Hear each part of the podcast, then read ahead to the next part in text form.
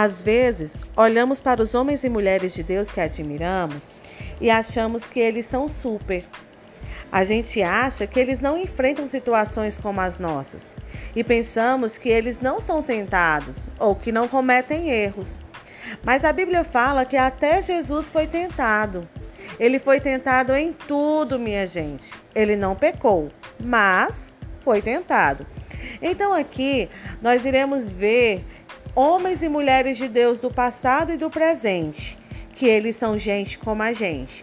A cada episódio eu vou trazer uma personalidade histórica e também do presente, em que nós iremos falar sobre sua trajetória, seus acertos, mas também seus erros, que de forma alguma os fizeram ser menos de Deus.